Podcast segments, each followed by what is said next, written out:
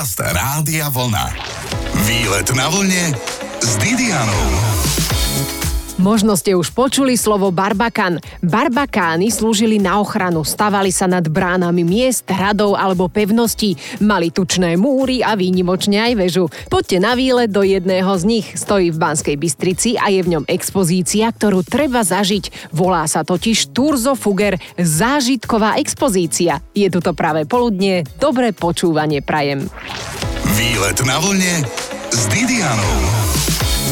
Sláva Turzo Fugerovskej spoločnosti a medeného hámra inšpirovala k vytvoreniu Turzo Fuger zážitkovej expozície v Banskej Bystrici. S prievodkyňou nám je Marta Mlíchová. Čo na tomto mieste, Marta, môžeme zažiť? Je to prehliadka banskej histórie mesta Banská Bystrica a jeho okolia, ale je to podané nie ako múzeum, ale ako modernými technológiami priblížená celý ten vývoj baníctva v tomto regióne. Zážitkovo cez 360 stupňové zábery, premietanie, dotykové obrazovky, 3D vizualizácie, pohybovú platformu, augmentovanú realitu a podobne. Znie to veľmi lákavo, ale Marta, povedzte nám, v ktorej budove sme, aby sa ľudia vedeli aj z rádia, teda bez obrazu, orientovať že kam sa majú vybrať za takouto zážitkovou expozíciou? E, nás nájdú v budove Barbakanu, čiže je to v podstate mestský hrad v Banskej Bystrici nad námestím SNP. Je to na prvom poschodí a vchod je v podstate zo zadnej strany od studne. Otvorení ste odkedy dokedy? Otvorení sme denne, cez pracovné dni, respektíve cez školský rok od 9. do 5. sobotu, nedelu od 10. do 6. a počas letnej sezóny, čiže júl a august, budeme otvorení každý deň od 10 10. do 6. Nech sa páči, takže je toto vyžitie na zážitkovú expozíciu úplne ideálne, však otvorené je skoro každý deň. Aj sviatky. Aj sviatky? Aj sviatky. Kedy oddychujete? To je čo?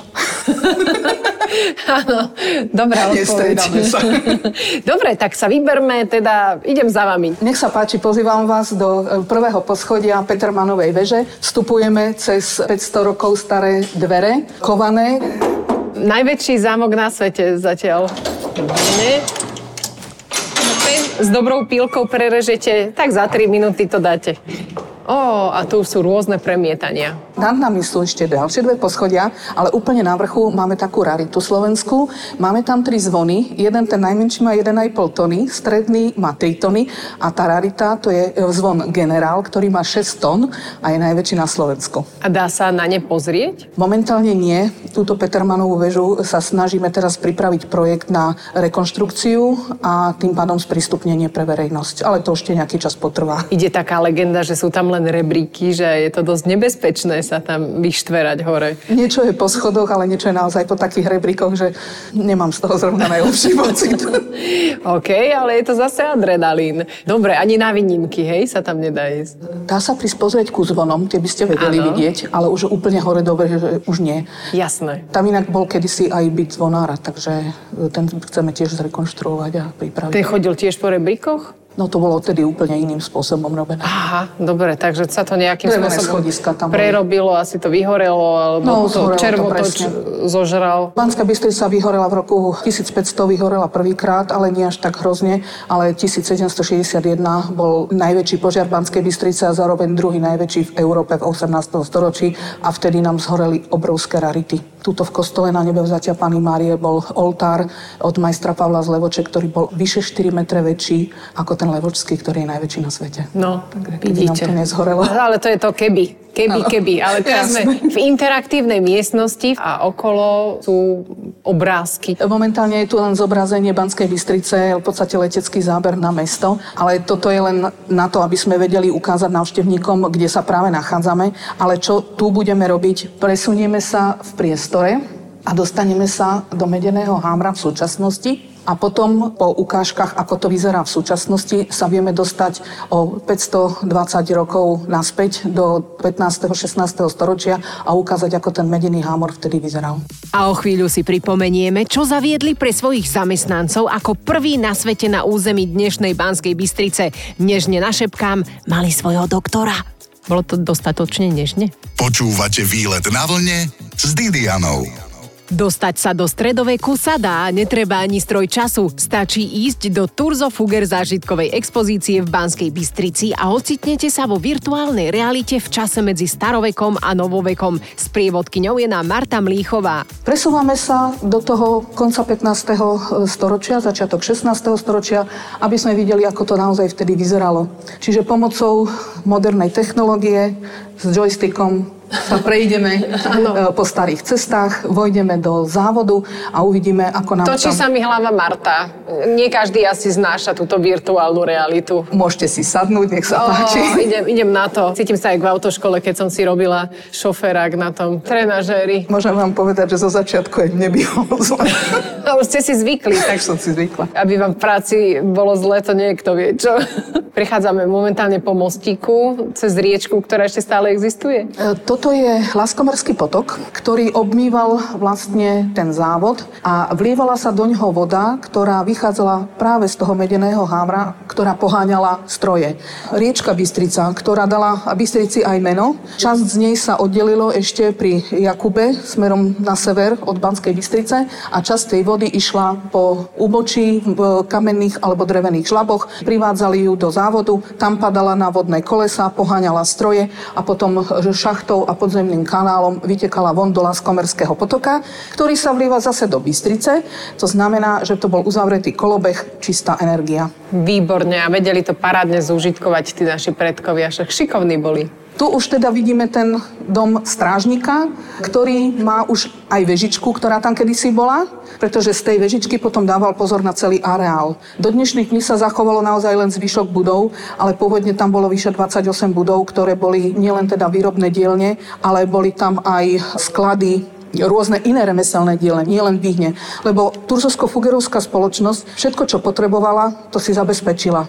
Od náradia, cez výdrevy, cez dovozy, potrebovali cestu cez Šturec, tak si ju postavili, potrebovali do Kremnice. Však boli bohatí, tak ako boli investovali. Bohatí, ale hlavne na to, aby mohli robiť to, čo potrebovali a efektívne, tak museli všetko zabezpečiť. Keď si predstavíte, že tí zamestnanci pracovali pod zemou baníci 8 hodín a nad zemou sa pracovalo 12 hodín, a to denne, soboty, nedele, tak oni nemali čas ani energiu na to, aby si ešte niečo zabezpečovali. Áno. Čiže ako náhle oni dostali od zamestnávateľa, čiže od Turzosko-Fugerovskej spoločnosti výplatu, tak si rovno z tej výplaty zaplatili u nich všetko, čo potrebovali. Potraviny, oblečenie, náradie, všetko, čo a potrebovali. A sa o nich takto starali.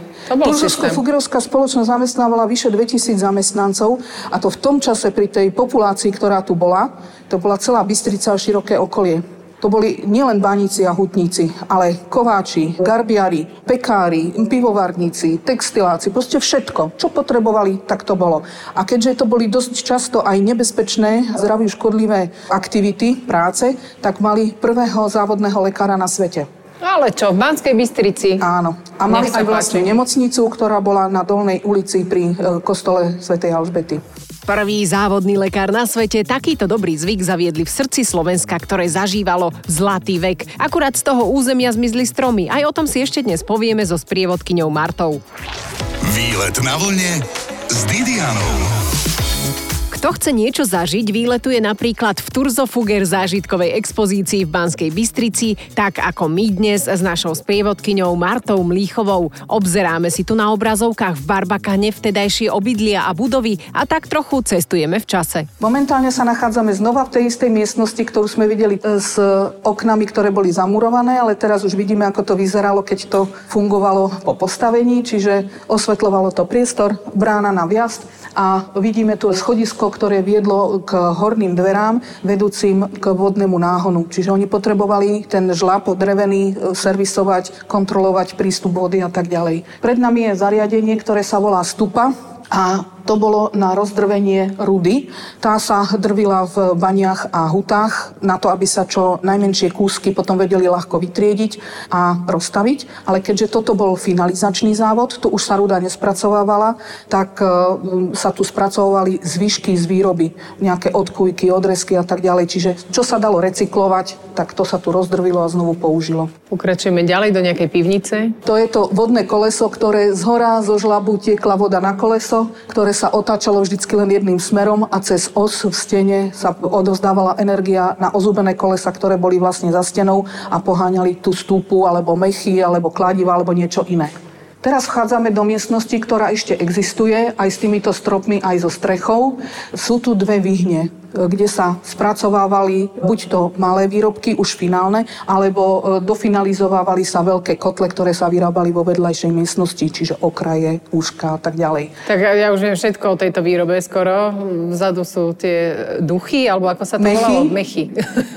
Mechy pre Turzovsko-Fugerovskú spoločnosť robili v Tajove. E, to je obec tu blízko Banskej Bystrice. To znamená, že museli tam byť stolári, garbiari, tesári, kováči a tak ďalej. A boli to nie len mechy pre tento medený hámor, ale pre všetkých, čiže aj pre kováčov, alebo aj v domácnosti, keď ste si chceli len rozkúriť v nejakej piecke, tak boli také malé mechy, že ono to bola celkom slušná výroba. Ešte len tak pre zaujímavosť, kúrilo sa tu na drevným uhlím a aby sa z rudy stalo kilo medi na spracovanie, bolo treba 300 kg drevného uhlia.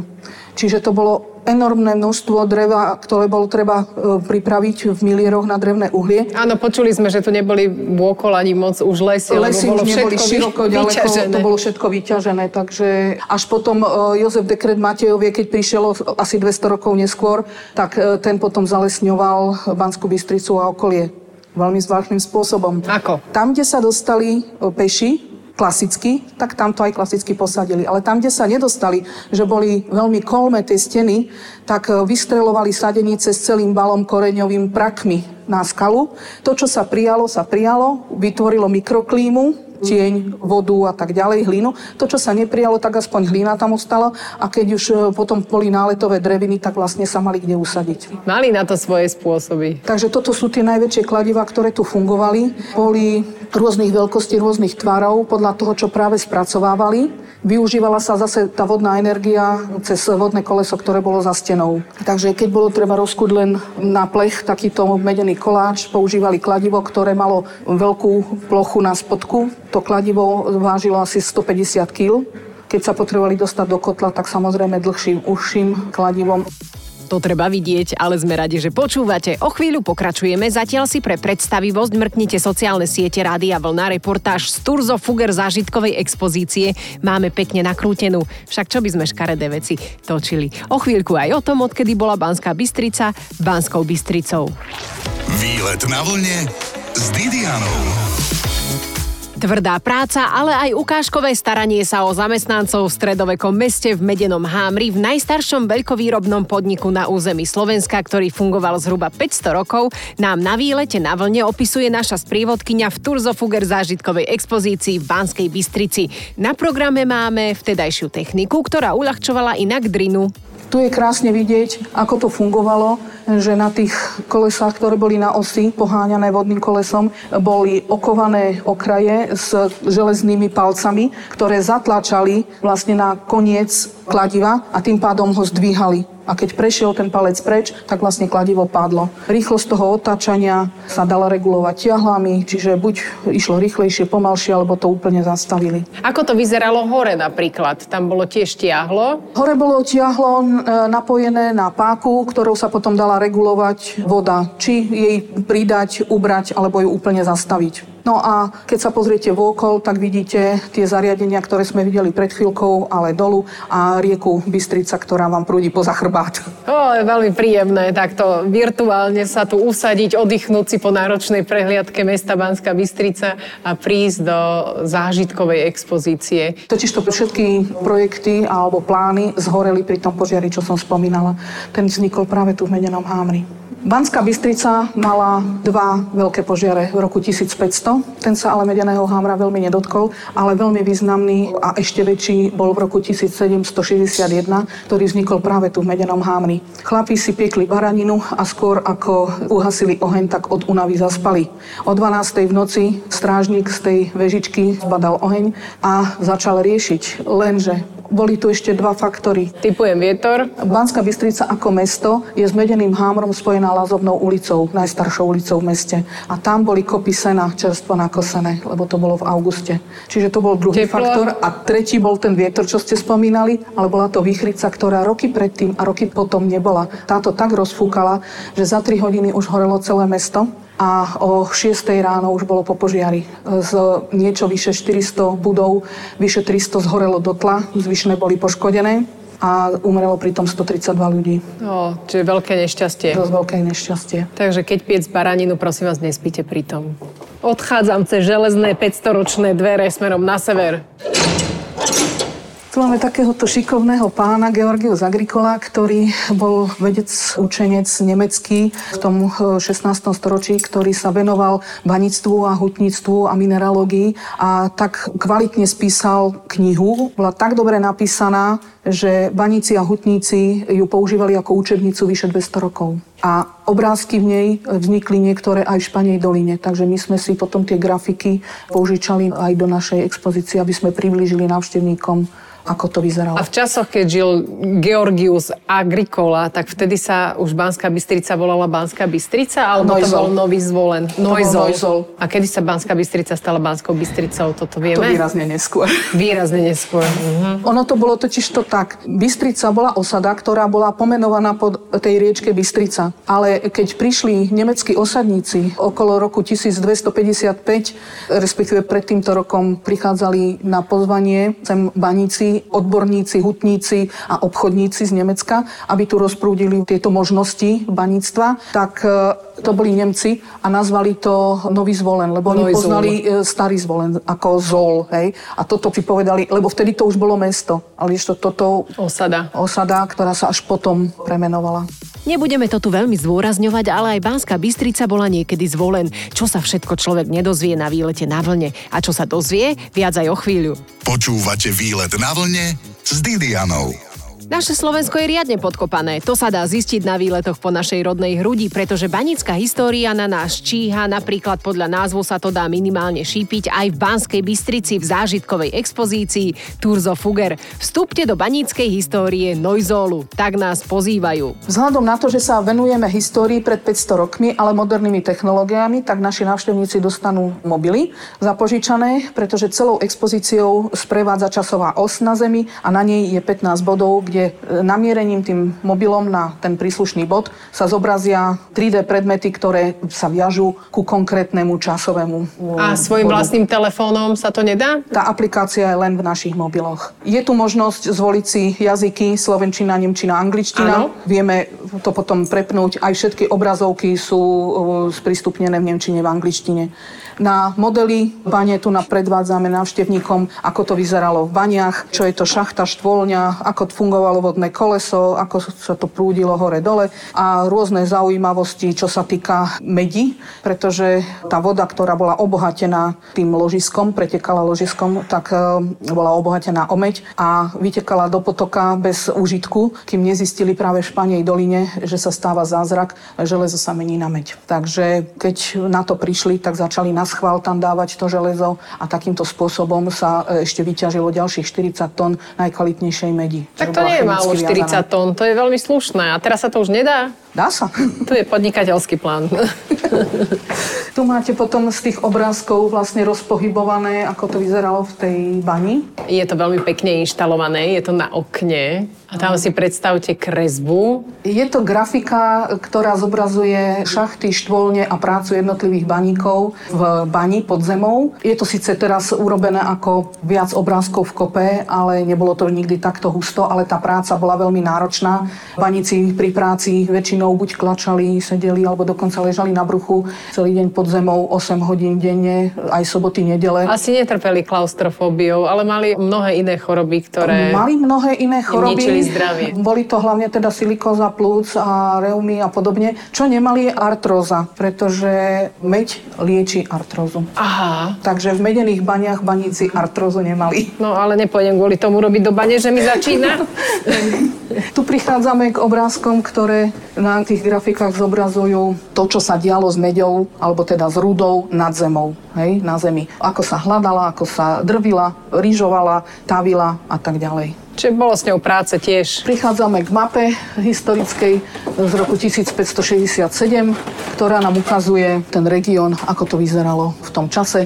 A vzhľadom na to, že sa tu práve používajú staré názvy, nemecké, latinské, maďarské alebo ich kombinácia a ešte je to písané starým písmom, tak sme to museli trošku prispôsobiť. Úplne vám rozumiem, lebo tie latinské názvy, no málo kto sa v tom orientuje, čo si budeme hovoriť. No, Herengrund, Špania dolina. Áno, jasné, Hej. to je úplne jasné. No, Neviem na prvú.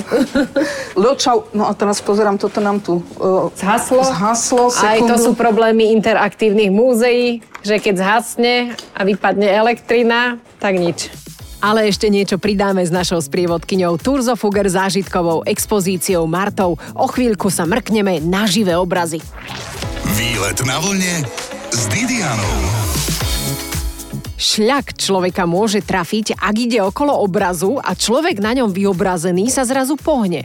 Ale v Turzo Fuger v zážitkovej expozícii, kde práve výletujeme so sprievodkyňou Martou, je potrebné sa na živé obrazy pripraviť a nestresovať sa. Koľko ich tu máte? Máme štyri živé obrazy, čiže pánov, ktorí nám predstavujú jednotlivé obdobia toho banického života tu na. Čiže baník z doby bronzovej, ako prichádzali prví prospektori, ako tu fungovali. Potom Richtár Ondrej, založenie mesta v roku 1255. Tí nemeckí osadníci, ako tu fungovali, akým spôsobom prišli a prečo.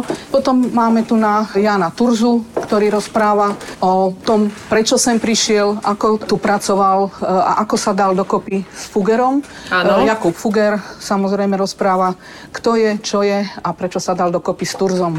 Tu máme dotykovú obrazovku veľkú, na ktorej vieme ukázať niekoľko záberov, 360 stupňové zábery alebo letecké zábery na Bystricu a okolité miesta, ktoré sú spojené s banickou históriou. Buď sú tu informácie o banických hutnických osadách a rôznych centrách a tak ďalej, samozrejme aj uhliárov, drevorubačov, alebo Dotykom prstov sa vieme poprechádzať po Banskej Bystrici, pozrieť si námestie. Ukazujeme tu na Barbakan, v ktorých priestoroch sme, momentálne v týchto dvoch oknách. Barbakan, veľa ľudí si myslí, že Barbakan je mestský hrad, ale Banská Bystrica nikdy hrad nemala. To je obytná budova. Barbakan je opevnený vstup do mestských hradieb. Všetci tomu hovoria mestský hrad, ale hrad ako architektonický prvok je obytná budova. A toto nebola obytná budova. Tu síce sídlila vojenská posádka, ale len na obranu e, práve mestských hradieb, ktoré chránili kostol a radnicu. E, vodná priekopa ho chránila s padacími mostami aj pre vozy, aj pre peších a cez strielne potom videli tí obrancovia von a mohli